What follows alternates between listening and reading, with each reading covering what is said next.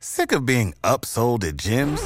My guy, you're currently a base member. For $90 more, I can upgrade you to our Shred membership. For $130 more, you'll be a Swole member. And for just $300 more, you'll reach Sweat Platinum.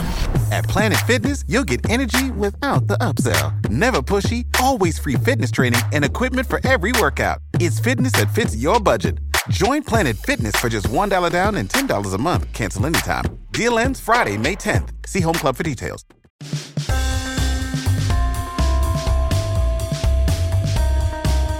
Welcome into the latest episode of the Five Reasons Podcast. I'm Ethan Skolnick here, as always, with Chris Wittyngham. Now that you found us, make sure that you hit the subscribe or follow button on your favorite podcast provider. That way, you get all of our old episodes as well as all of our new episodes as soon as they post. Also, check out the other 12 podcasts in our network. Yes, it's 12, and it's soon going to be 14 others. We'll give you some information about that later in the week. But the other 12, of course, include Miami Heat Beat, three yards per carry, which was first on the Tannehill News twice. So definitely check out their analysis of the Dolphins' loss this week, as well as looking ahead to Thursday night against Houston. Also, check out Swings and Mishes. That's our Marlins pod with Craig Mish, uh, Goldie on Ice with Steve Goldstein on the Panthers, Cinco Razones, Spanish language, and all of the others. All right, we've done some episodes without guests recently, but we wanted to bring in a guest for our episode today. Uh, actually, one of uh, the people who works over at Channel 7, uh, Jeremy Taché, actually is part of our Swings and Mishes. Yes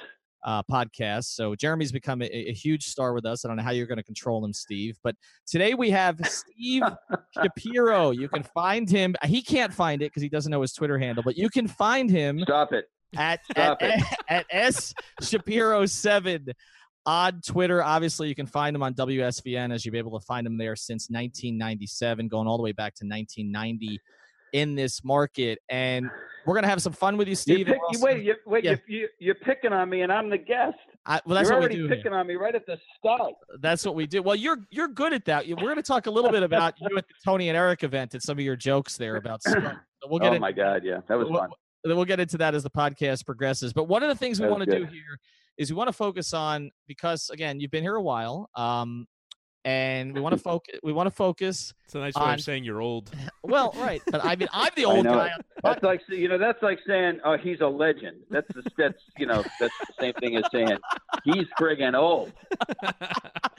so our very old legend here on the podcast today we're going to cover five different uh, stories that you've covered uh, during your time get your recollections on uh, one All right, one era for each of the five major teams in this market and i want to start Cool. with you uh, with the dolphins steve so let's let's okay, go great. let's go there because that was the team and that was the major team in town when you started here uh, in 90 the panthers and, and marlins hadn't even have hadn't even been born yet the, the heat were three years Yeah, old that's right. And the heat. That's right. and so I wanted to touch on with you with the Dolphins, sort of your recollections of the Marino era, because I, I still feel for people down here who have not had a lot of success to cheer on over the past 20 years, that that is the period of time that they remember most fondly. So what do you remember about covering Dan? You know what, Ethan? It wasn't just the Marino era; it was the Marino Shula era too.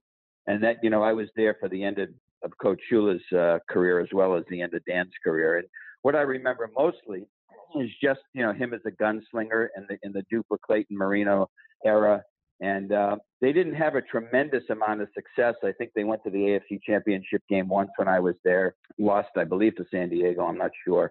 And how it was unfortunate that I didn't get to see Marino play in a Super Bowl or to play up to the level of his accomplishments in the league. I always thought that that he was and still is one of the greatest throwers that I've ever seen. And sadly, I think what I will remember predominantly from that era is Marino's last game when he lost to Jacksonville in the playoffs, and I think the score was 63 to seven. Jimmy Johnson was the coach then, and that that's kind of what sticks in my mind, as well as seeing the numbers that that that he put up and the clock play against the Jets. It wasn't so much about him winning a lot of games. I remember that his last game when he got beat up in uh, in Jacksonville. I think it was 63 to seven. You remember the score? It was It something was like that, right? 62 to 7. I know it because it was my first Dolphins game as a yeah. fan. Yeah, that was heartbreaking. Also, I think during that game, didn't the sprinklers come on or something? Wasn't there something like that- the like the sprinklers came on? It was it was like foreboding, like you know, like God had a plan or something. Like this was not going to end well. Jay Fiedler, Jay Fiedler yeah. threw a touchdown pass in that game against the Dolphins, and then we got the Jay Fiedler error right after that, Steve. So yeah, there were a lot. Yeah, of- how about that? You know, and I see, I, I do see Dan around town now, you know, with some frequency, not only at Dolphin games but at charity events and stuff. So it's uh, it was a privilege actually for me to get to watch him and cover him and to be there and to see him play. But I also have enjoyed a relationship with him, you know, uh, afterwards that didn't, the same kind of relationship did not exist with him when he was playing. You know, he was pretty stoic and, and, you know, toed the line and didn't give you too much and you didn't always get a lot of honest responses. And now when I see him, it's more personal and personable and he'll ask about my family. I'll talk about his family. So the relationship kind of grew, which is nice for me but I'll always think of him as uh, as as being one of the greatest. For sure, I will, whether he won a Super Bowl or not. Can you sort of relay a, a way in which he's changed? You mentioned the way that he was stoic and, and all that, but uh, to be honest, as someone yeah. who's who's 25 years old, I don't or 26 years old, I don't know a ton about Dan Marino, frankly, either as a player, uh, other than what you can see on YouTube, or, or, or as a person. What, what can you relay for from someone who's known him for such a long time? Well, when he was playing, uh, and it still holds true today, the the quarterback had one day when he would talk to the media. And his Dan's day was Wednesdays, and it still is. And and I think that probably exists for most teams now. The quarterback only talks to the media once a week, and he was and he would have a PR person standing next to him, and that PR person would time how much time Dan would give to the media, and it was very short, four or five minutes tops. And he would take questions at his locker for you know that brief period of time one time a week. So all you get is football related questions relative to the next opponent. That was it. That's all you ever got from him. You didn't really see him other than that, except for after games. And then after he retired, then it was he, he was more accessible when you would see him out to stop and just have you know general conversations with him, whether it be about himself or football or what's going on in the community or his charities. And uh, again, I would ask him, "How are your kids doing?" Because you know, I I got to know his kids and Claire and his wife and his parents, and he in turn knew that I was the father of three, so he would say, "How are your kids? Where are they?" And his son and my daughter ended up going to college together, and they were friends, and they partied together. So we had that kind of relationship, and I think we also kind of developed a mutual respect because he played his whole career here, and I've been here for so long that you know I you know I knew him as a player and then as a citizen. And then, you know, he knew me for so many years for being on television and covering the team. So the relationship changed in a really good way. I'm, I'm a lot happier, you know, knowing him now than I did in the uh, in the early '90s when he was playing. Steve, covering it so closely over the years as you have, um, being around so many different coaches and GMs and everything, what in your view has been the problem with the Dolphins in the time that you've covered them? What? Why are they still stuck in this mediocre place? Yeah, I don't know, man. You know, at the start of every season, Ethan. The start of every season, we sit down in the sports office and we kind of between the uh, you know the uh, anchors and the producers, and we kind of go through the schedule and we and we predict how the team is going to be. in every year, every year, it's seven and nine. Every year, it doesn't matter who's playing, who they drafted. It, it just feels like every year they're eight and eight, and they're going to draft 13th. I, I don't know why that is. Um, I guess you know, it's uh, it's easy to point to uh, general man- uh, managerial, you know, uh, moves. You know, where the guys who draft the players have not drafted uh, stars. You know, I think that we looked up that uh, something like in the last 15 years that the players that they have drafted have only there's only been like one or two all pros or something or one or two guys who were selected to the all-star team not who played in the pro bowl but who were actually selected because there have been there were injury mm. uh, fill-in guys like Jay Ajayi filled in once, and you know some other guys. But I think there in the last 15 years, you can check this. There's been very few, only one or two draftees were selected to play in the Pro Bowl, and um, uh, you know discounting Ndamukong Suh and guys that they got as free, in free agency, but you know guys that they picked in the draft, very few have gone on to be selected to play in the Pro Bowl. So I guess it's it's an easy out to say that's the reason. Then I'm not so sure that, that the coaching changes and the coaching hires that were made were so great. Um, you know, Joe Philbin didn't work out. Um, what was the other guy's name before they went? The guy went one in fifteen. Cam Cameron. Oh, Cam Cameron. yeah, it's easily yeah. forgettable. It's, it's Why would you need yeah, to know yeah. his name? His, his one, his one year was a disaster. So, you know, I, I suppose it's it's a combination. In terms of their place in the South Florida sports landscape, we, we want to get to, to, to, more on this later, but uh, you've kind of seen them go from the it team to now a team that, frankly, you look at their last few home games against Detroit and Chicago and, and places that would come and travel for a game here in Miami, and there have been a lot of away fans, and their TV ratings aren't as strong as they used to be. What would you say? I mean, obviously, yeah. beyond the fact that they've you've predicted them to go seven and nine for the last 15 15 years, eh, their their kind of place in the town has kind of fallen off. How have you seen it? I would agree with that, but I'm I'm, I'm not opposed to that personally. I, I tend to like all the sports equally. So when football season ends, I don't go into mourning. I'm okay with with hockey and with uh, basketball. Um, but I think that you're right, and I think some of that has to do with the lack of their success and the success of the of the basketball team and the Marlins when they won in '97 and 03 also know they won championships, and I think that the town loves a winner, and they they're galvanized by championships, and it brings the community together, and everybody lines up behind them when teams win. And the Dolphins haven't done that, but for sure that's the case. And as far as the visiting teams, when Chicago came in here two weeks ago, I didn't feel it yesterday uh, against Detroit. I, w- I think there was a majority of Chicago fans wearing black jerseys, and every time, like when when uh, when the Dolphins would fumble you saw a cheer in the building, and it was odd.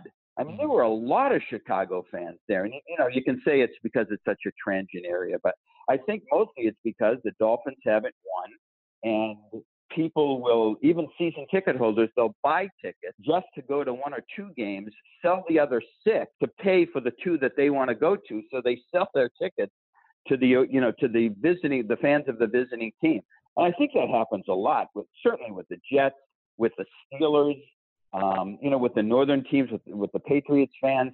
I think that happens a lot. I think the people in the seats actually got their tickets from Dolphin season ticket holders. I think that's what happened. But it's kind of uh, if you're a Dolphin fan and you're in the building, that's upsetting you know, when the Dolphins fumble the football, to have you know the building erupt in cheers. That's that's messed up. Yeah, it is. It, what's funny, and I was mentioning this to Chris. I think we talked about this uh, the last game at the Bears game, was that Dolphin fans travel really well. So like, it's not like Dolphin fans don't exist. Like if you go to stadiums in other cities, you'll see a ton of Dolphin fans. Like e- even in New York, like they've made it a whole thing there uh, with the take the MetLife takeover. But then here, like you said, it, it kind of works the other way. So it's been one of those strange things. Want to move to another team uh, down here, the other football team that people care about, the Canes, um, Shapiro, and they had their run too. Um, I mean, their run you could argue was yeah, they had a good run. Yeah, I, I, guess uh, the memories of those teams uh, for you, particularly uh, you know, we're talking about you know the, the 2000s team that you know team team probably should have won another championship if not for Terry Porter's flag in the end zone. But but yeah, the, ridiculous. the, the hurricane the Hurricanes and and their place in this market and how that has changed. How how have you viewed that? First of all, I would take those badass guys back today. I don't care what kind of trouble they get in, what laws they were breaking, what rules they were breaking. Those guys were fun. That whole team was fun. The coaching staffs were fun. Dennis Erickson drinking, he was fun. I don't care. I would take all those guys back. That was a fun team, a talented, good team to cover. And I, I and I wish that, that those guys were still around and still playing and that caliber of player and that attitude of those guys were playing. And that was great. Um, uh, you know, I'll get back to your point, but I just want to say that the one thing I, that I remember clearly that's visual in my mind is I, I want to say it must have been, did they win in 91?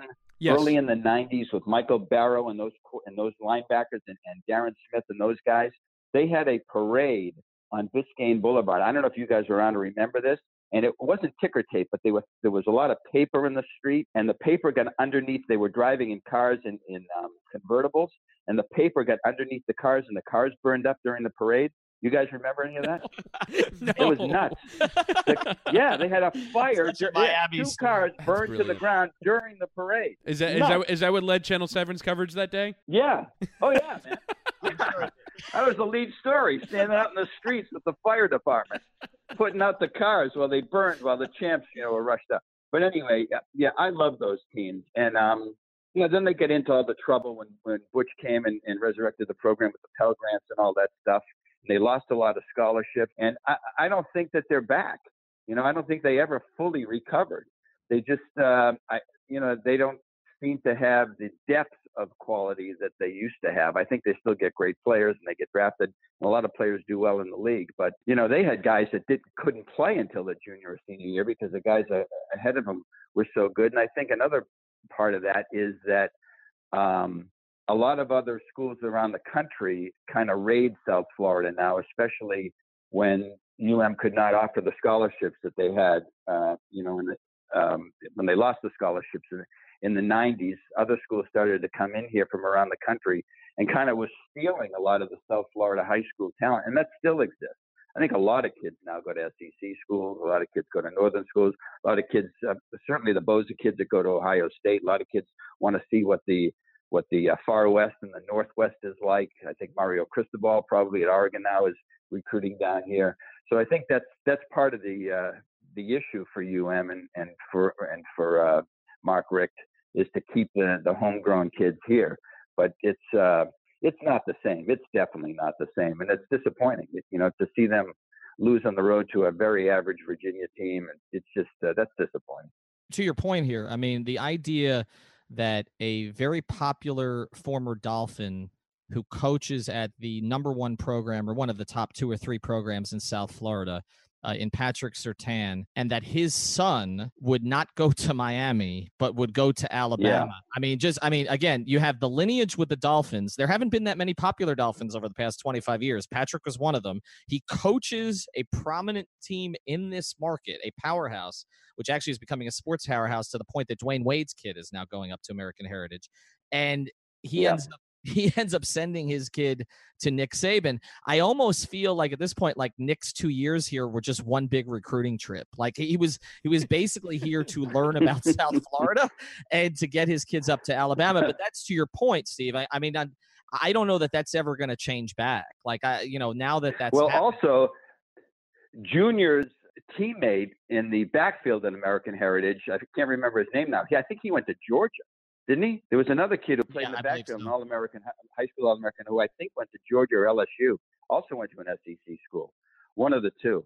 Yeah, but they they come in here and they you know they rob the place. Although you know these other teams win, so you can't blame the kid for going to Alabama.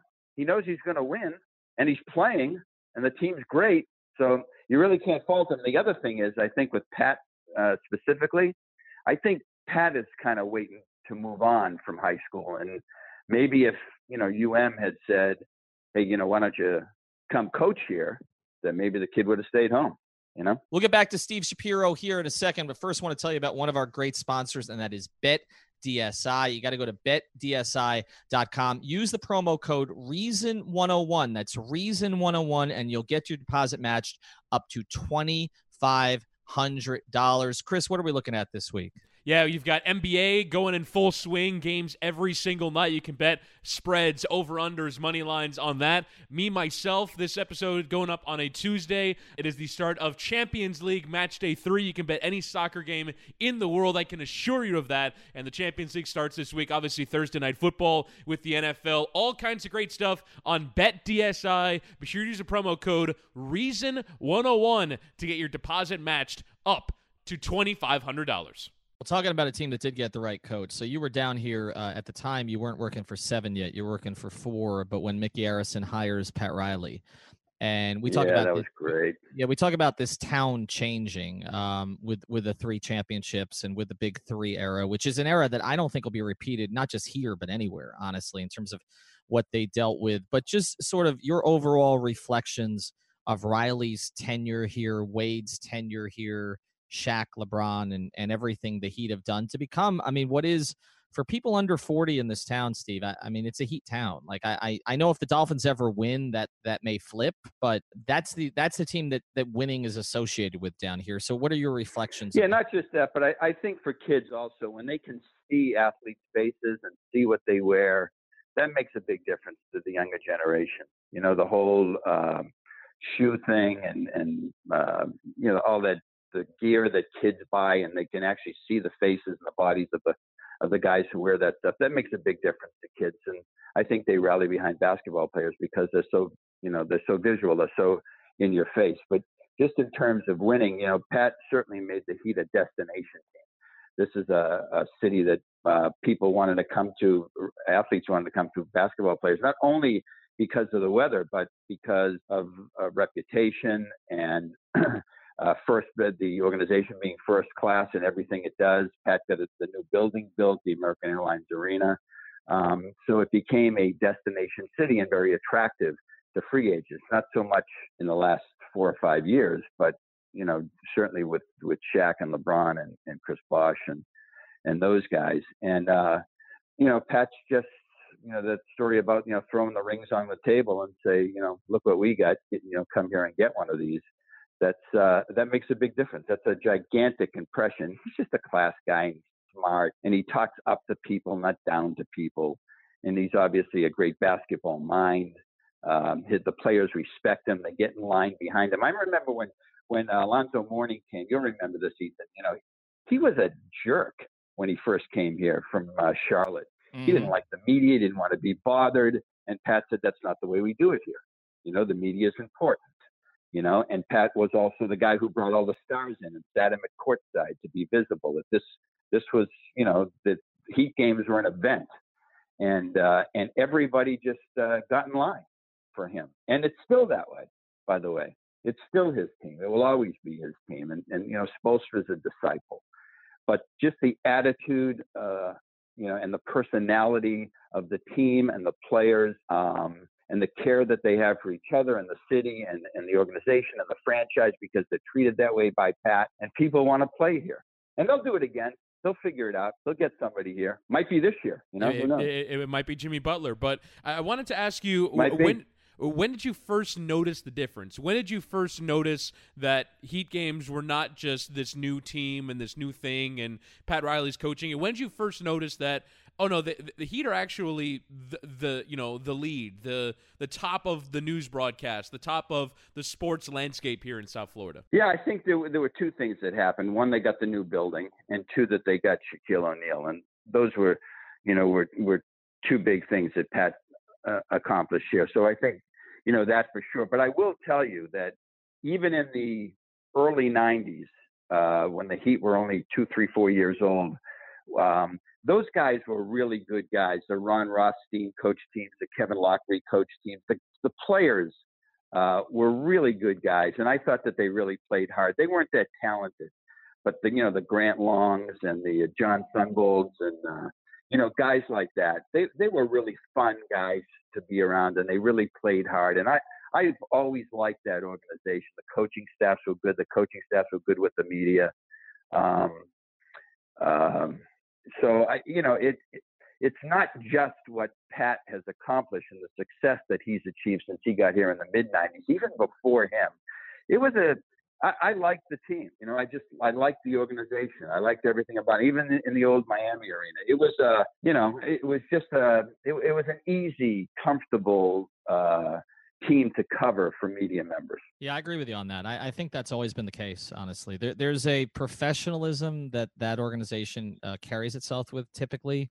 Um, that I don't know that all the other, or other organizations always have, and, and, I think it stands out. Um, and I think yeah, in some way, yeah, I think in some ways the other organizations have gotten better. Um, I feel like the Marlins are turning a corner now. I, I feel the Pan- Panthers have become extremely accessible, and I think some changes with the Dolphins have been really positive. But but I, I do think that the Heat has been uh, the standard organization here for for a very long time. And it, it, you know, again, I wasn't covering the.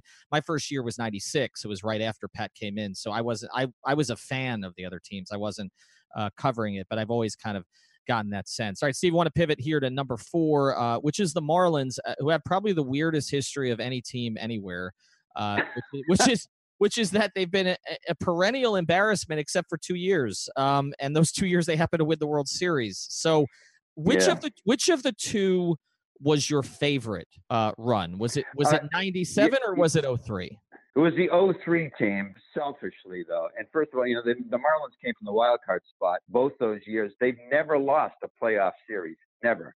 So uh, but it was 03 because in 03, Fox, Channel 7 is an affiliate of Fox, had the National League Championship Series and had the World Series. So I was working for the network that broadcast the games. And smartly, my television station programmed around the games, pregame and postgame shows. Everybody in South Florida was watching Channel 7. So it was totally selfish. But I do remember that in 03, when they were down to Chicago playing at Chicago and had to win the last two games, when they beat Chicago there and had uh, clinched the World Series and were going to play the Yankees, uh, it was like one o'clock in the morning. We were still on the air, and I'm standing in Wrigley Field on the field, which was so cool, doing the post game show with Jeff Conine. And we're both, and we were in a commercial break, and we're both looking at each other, thinking, "Did this, did this just happen? Are we really going to the show? Did this happen? You know, because it, it wasn't supposed to happen, but it did, and that was a great, great run. And just, uh, just a funny aside to that story, they sent me from Chicago to New York, but I wasn't planning to go to New York. I was planning to come back to Miami. So I had to call somebody in our newsroom and get a key left for them in my building. And they sent a girl, a woman, to go to my building, get a suitcase, pack the suitcase for me, FedEx it to New York, and that's uh, and then I covered the World Series in New York. That's amazing. Crazy, but it was the 03. It was 03. I love '97. That was great. Um, unexpected, fun. Uh, didn't enjoy the players on that team as much as I enjoyed the players in 03, but uh, just selfishly because we had the games and you know our share of the audience I think was 80% for the World Series, so we were crushing it. Yeah, that, that that's incredible. Okay, can you feel the different. Now obviously eh, part of being in the media is you want to be heard and seen by the most people as as possible for that moment which is why i imagine like doing those you know quick post game shows after dolphins games is fun because everyone just just watch the game and now there you are. But eh, when when you're saying that 80% of south florida that's watching television is watching you eh, can you feel the difference? Yeah. and, and and when you come back what like what does that feel like that you're almost in a way associated with the Ohio, ready for some quick mental health facts? Let's go. Nearly 2 million Ohioans live with a mental health condition. In the U.S., more than 50% of people will be diagnosed with a mental illness in their lifetime. Depression is a leading cause of disability worldwide. So, why are some of us still stigmatizing people living with a mental health condition when we know all of this? Let's listen to the facts and beat the stigma. Ohio, challenge what you know about mental health at beatthestigma.org. Marlins winning the World Series. That's exactly right, Chris. It, it, was a sense that I was part of the team, and I do feel it immediately because everybody is talking about the game or the event or the outcome, you know, and it made me re- more relevant. And a lot more people will come up to me in the community when I'm just out and about and say, one, that they saw me, and two, what about the, you know, what about the outcome of the game? What about the game itself? And when the Marlins were on that run, and we had the game, then everybody was watching us, and it made uh, me way more relevant. And I had a lot more notoriety in the in the community. Certainly a lot more than we're watching our newscast, which was number one at the time. But still, we were uh, we had I think a 56 rating and an 80 share or something. Just everybody was watching the Marlins, and it was really fun. And I'll tell you something. Else. The guys were good guys. Mm-hmm. Those were the um, you know, Mike Lowell and Jeff Conine and those guys, the 03 team were just really good guys. The 97 team was a little different. A lot of those guys were pricks, you know, the, uh, you know, the, the Bobby Bonilla and, uh, Moises, uh, the pitcher Brown and uh, Mo- well, Moises was just okay, Shep- but Sheffield, you know, a lot of those yeah. guys. Yeah, Sheffield wasn't a bad guy. Sheffield wasn't a bad guy, but you know, they were just kind of they were kind of spoiled. You know, they knew that they were brought in there to to do what they did, and um, you know, I don't know. They just uh, they weren't easy. But the 03 team, the guys were really they know that they had overaccomplished and and you know they were really happy and they were happy to you know to engage the media and they were just it was good. It was just fun. It was it was great. I really enjoy i'll always remember that team. That was that was a really fun time for me well the thing about that team too is uh, people like slept on that team because like you said they kind of came out of nowhere but when you look back Yeah. at the names that were on that team like i mean having miguel cabrera as your cleanup guy uh, is not a bad thing as it Yeah. turned out right like i mean having having Yeah, having Derek. Derrek Lee at first base, Luis Castillo at second, Lowell, Uh, you know, Conine. I mean, that was. I mean, that was even Encarnacion in right field was a pretty quality player. The pitching staff. Look I mean, at you, Ethan. Look at you pulling those names out. Well, well I was. I, years I, ago. Well, I was. I was there. I, I will say that's one of my favorite runs too. You know, for all you know, the big three stuff obviously ranks first for me because I was there home and road every game. But, but if you look at that that World Series run, I was at the Sentinel at the time, and so we had four um, people covering all of it, which was myself, uh, Hyde. Berardino, who's now moved on to Minnesota, and uh, you know, may rest in peace, Juan Juan Rodriguez, who was a great uh, Yeah. guy. And so the four of us were covering everything. But what happened was, since since they had covered primarily the Marlins, I was assigned to everything else. So I was taking flights back and forth from Chicago to Boston to New York.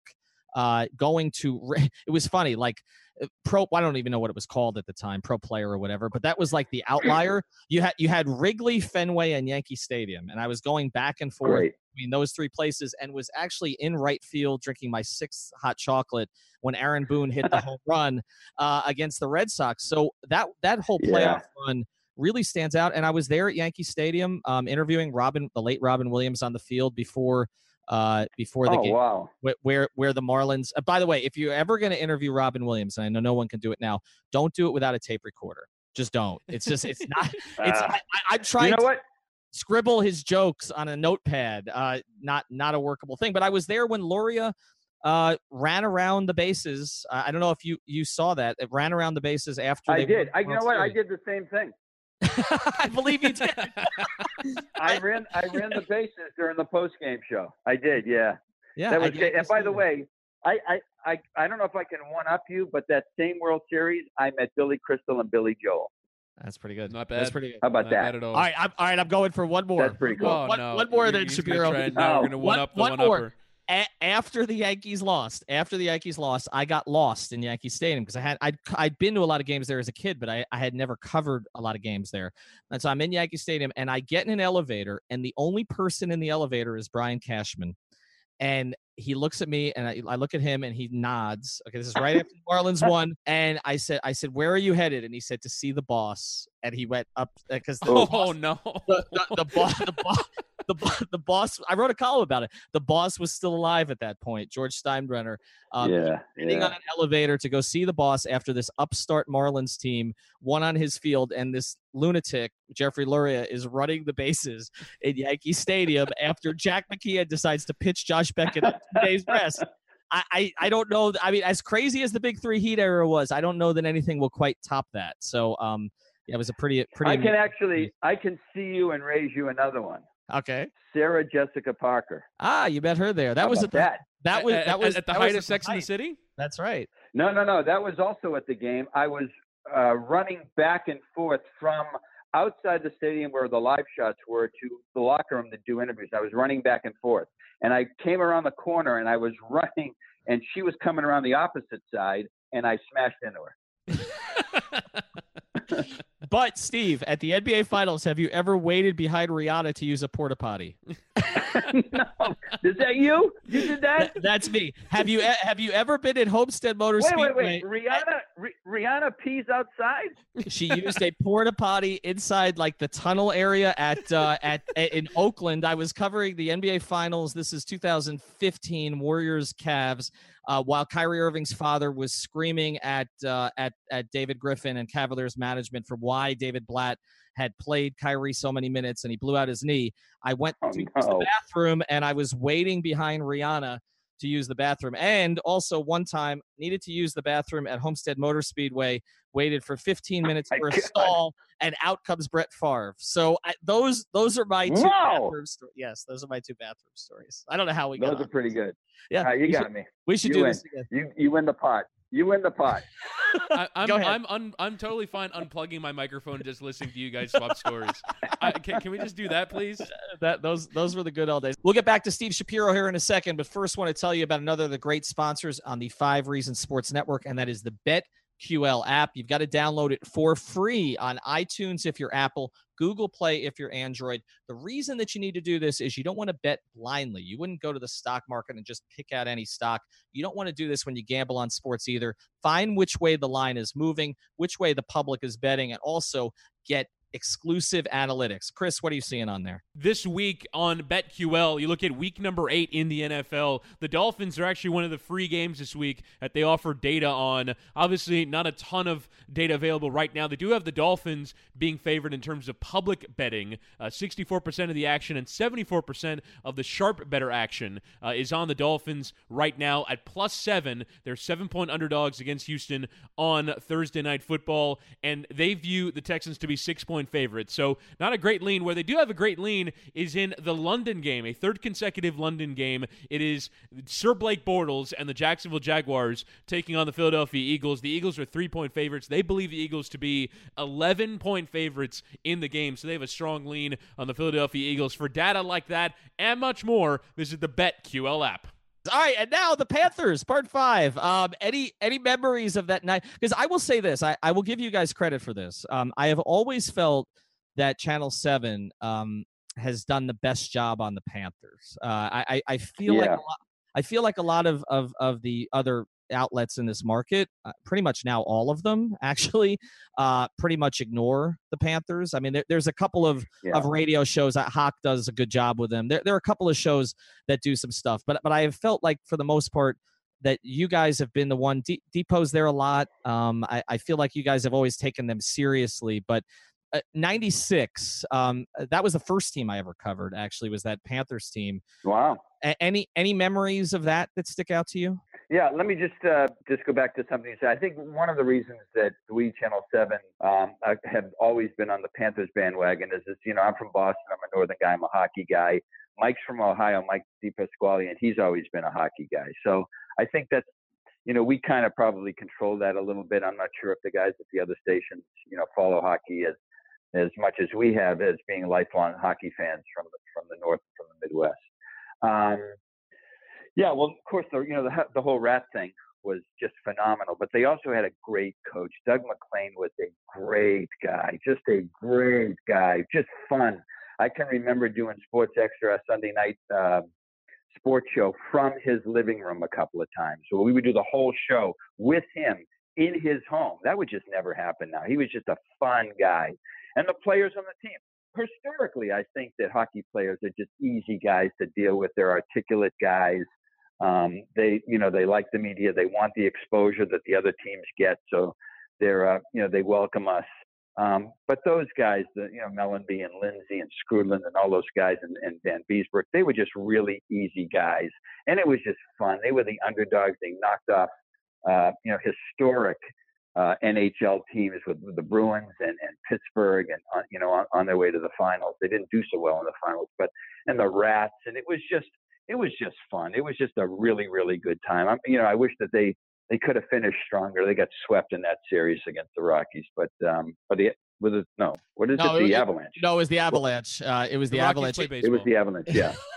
yeah, yeah, yeah, yeah, yeah. But that that was yeah, uh, um, that, that, that was an amazing game though. Like I, I mean, when you that one nothing a battle between Vanbiesbrouck and Patrick Roy. Um, that went yeah. three overtimes at the old arena. That's one thing I wanted to ask you actually in our last part, but I'll get to it now. So, uh, what has been your favorite? We've actually had this debate on our DM string. Um, that's a Twitter thing, Steve. Just to let you know, we had our debate on on our DM string about uh, about favorite uh, favorite building uh, down here, favorite arena, stadium, best food, uh, best place to watch a game. Of all the places oh, down man. here, what is what, what is number one for you? Because the Miami Arena was a oh, terrible building, but it had some charm actually. Yeah, I would agree with that. And and you could park close to the building, which was good. Um, and you, you really felt close to the ice and close to the court, and I like that. But I like the Orange Bowl.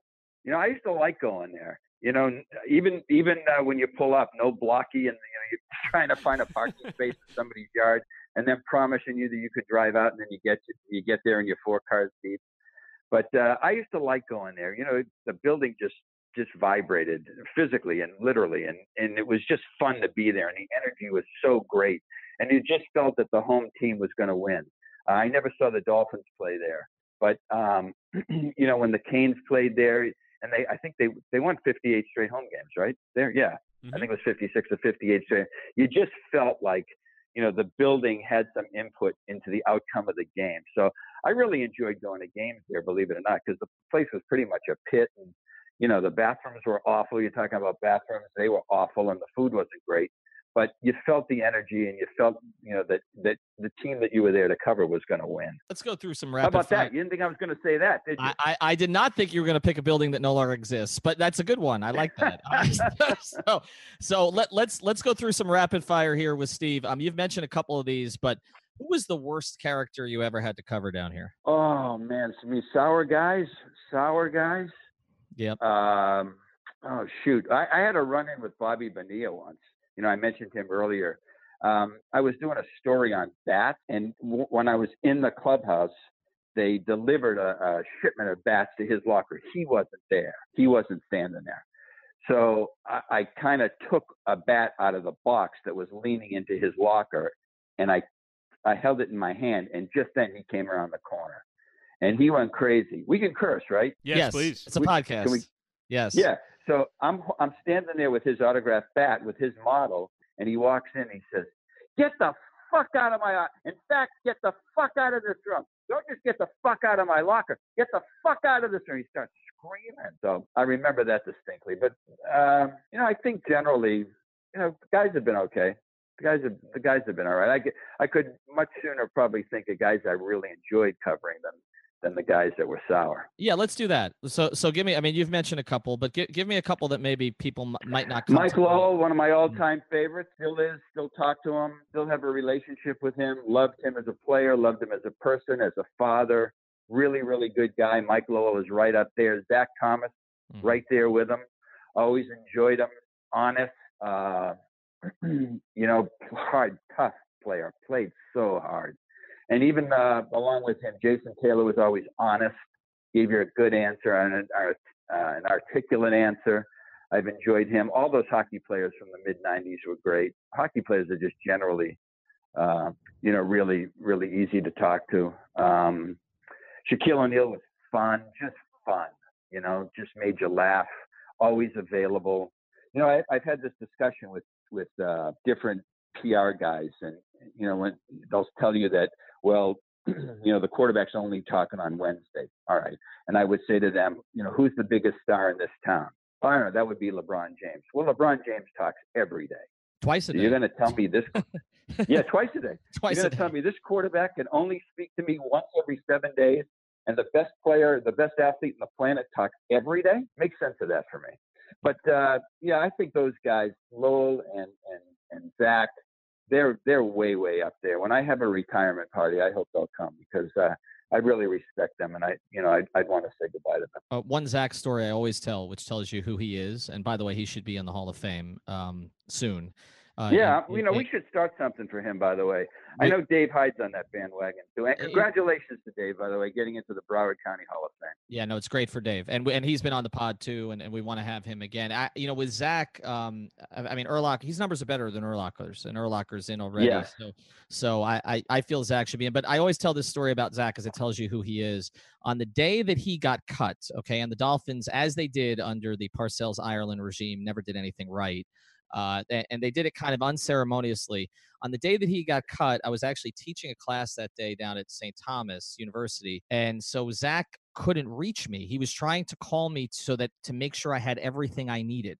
He left me four messages in about 90 minutes. And I- I wasn't the only one, by the way. There were three or four other beat guys that he did the same thing for.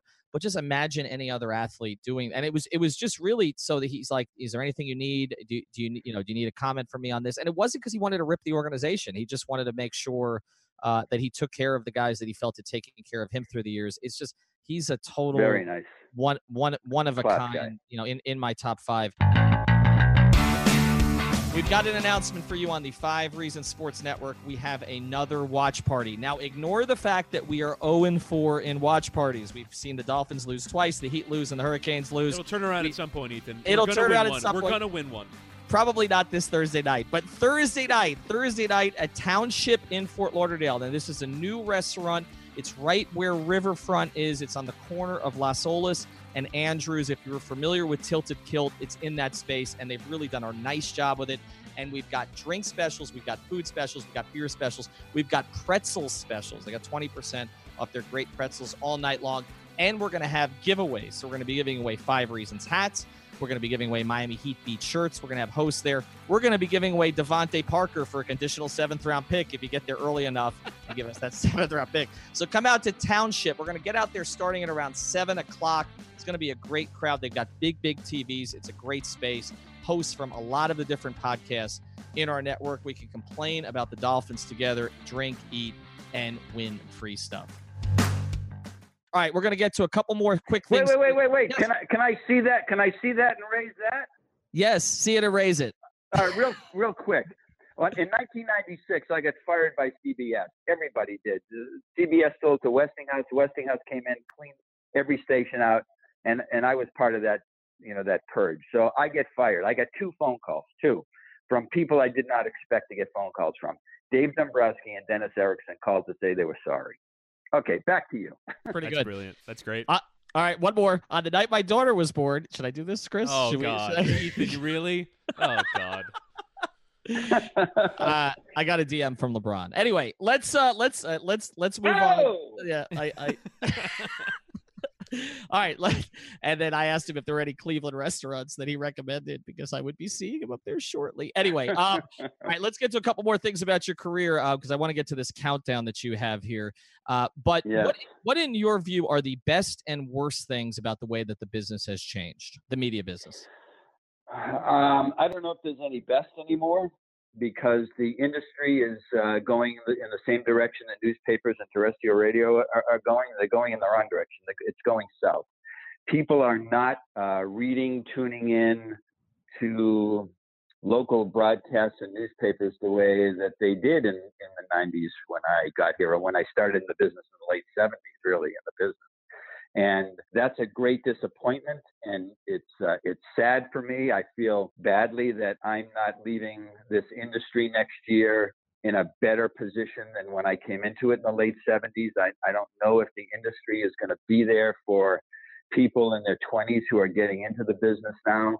Viewership for us is way way down um, across the board in, in any commercial television and uh, you know on uh, uh, primetime television and newscasts um, you know, it's just uh, it's fractioned by Netflix and streaming and podcasts, and people just aren't tuning in, and that's that's really really it's sad that that the industry is is not going in a good direction, and, and salaries have come way down, and um, you know, when I first got into the business, 15% raises, annual raises were common.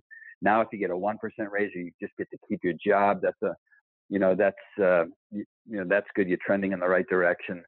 So you know I've got a little over a year to go, and it's it's time to go because it's uh, it's just not the industry I got into. It's not as much fun. Um, you know, it's just uh, it's just not what I'm used to or want to continue doing. All right, let's get to something a little lighter here for the last part. That made me Um, sad. I want I want Steve I- I- Shapiro to leave to leave this industry happy. How can how can we turn this around for you? You want a podcast? We'll give you a podcast. on my la- on my la- on my last day, it'll be happy.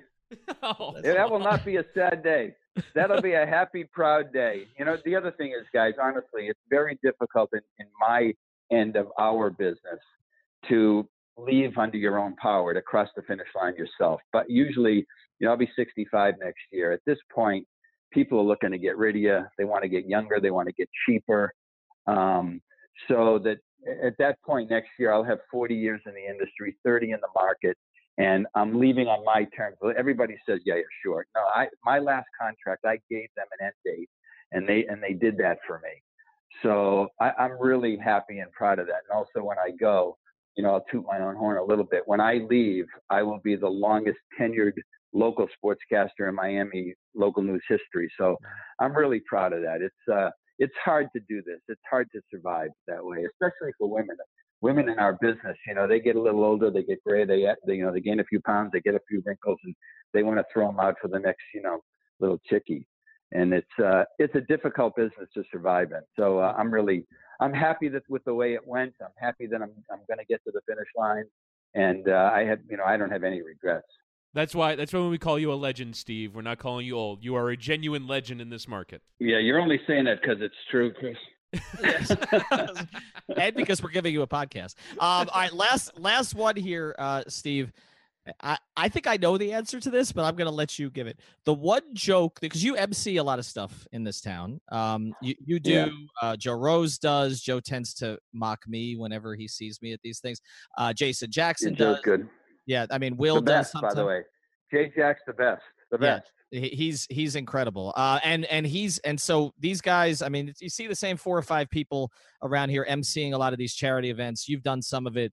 Um, I remember one in particular, but I'm going to let you do this. Is, is there one or maybe two jokes at one of those events that you'd like to have back? No, no, no, no. you know, I always, I always ask of athletes what I want to give from the other side, and that is, you know, be yourself and be honest. Be yourself and be honest. I don't want anything trite. I don't want, you know, I want to know what you feel. I want to know what you think, and I want your opinion. I want you to be honest. So when I do that stuff, when I'm given that, you know, that platform, I want to be the same way. And so when I was uh, I was honored by uh, Eric Reid and Tony Fiorentino with their um, last call award for broadcaster of the year, you know, I said, well, I got to make this. You know, I want to be entertaining and funny, but I want to be honest. So I knew I have a pretty good, or I had a pretty good relationship with head coach Erik Spoelstra, and I knew his then girlfriend because she went to high school with my kid. Now Erik I think Erik's like what in his mid 40s, so he's yeah. he's 18 years younger than me. But his wife must be 30 years younger than me. I don't know. She's a lot younger. So I I'm standing up there, and he's sitting right in front of me. He's I'm on a platform, and he's on the stage, and he's looking right at me. He's right in front of me. And so, and my children were there. So I said, you know, I love to come to uh, I, to heat sponsored events, and I love to bring my children to heat events because I know that way that Erik Spoelstra's dates will always have someone to play with. Oh my god! That's so that's how that went. and it was it it got a big roar in the audience. Yes, it did. But about yeah, and I looked at him and he was laughing. But about three days later, I got a handwritten letter from Tim Donovan, who is still today the vice president of communications for the Heat and he he says, I don't understand why you did that. You and Spo have always had a good relationship. And you know, I I talked to him, I talked to Erik, and we're cool. And I talked to Nikki, I talked to his now wife, and she was always good with it. But uh, yeah, no, I'll, I'll, I think I'll always be remembered for that. I don't regret it. It was funny. It got a laugh, and that's why I was up there. I remember. I laughed. Uh, I, I, will say, and and now we know that it's not just people in our network who are getting handwritten notes from Tim Donovan these days. So that's that's good. if, if, if, if even a legend in the business could get one, Steve, we really enjoyed this. Uh, congratulations. Well, as we tape this, what is the day uh, number until you retire? Because I know you know it off the top of your head. It, it, yeah, yeah, yeah. It's the last day of next year. So it's December 31st of next year will be my last day at Channel 7. That's the plan. Um, and so what is that? One year, two months, and eight days or something like that? Who's counting? so listen, before we go, I'm hearing really good things about what you're doing at uh, Five Reasons. So I know people are tuning in and people are signing up. I've done it, I've listened, and uh, I know a lot of people are doing the same. So thanks for having me on and continued success.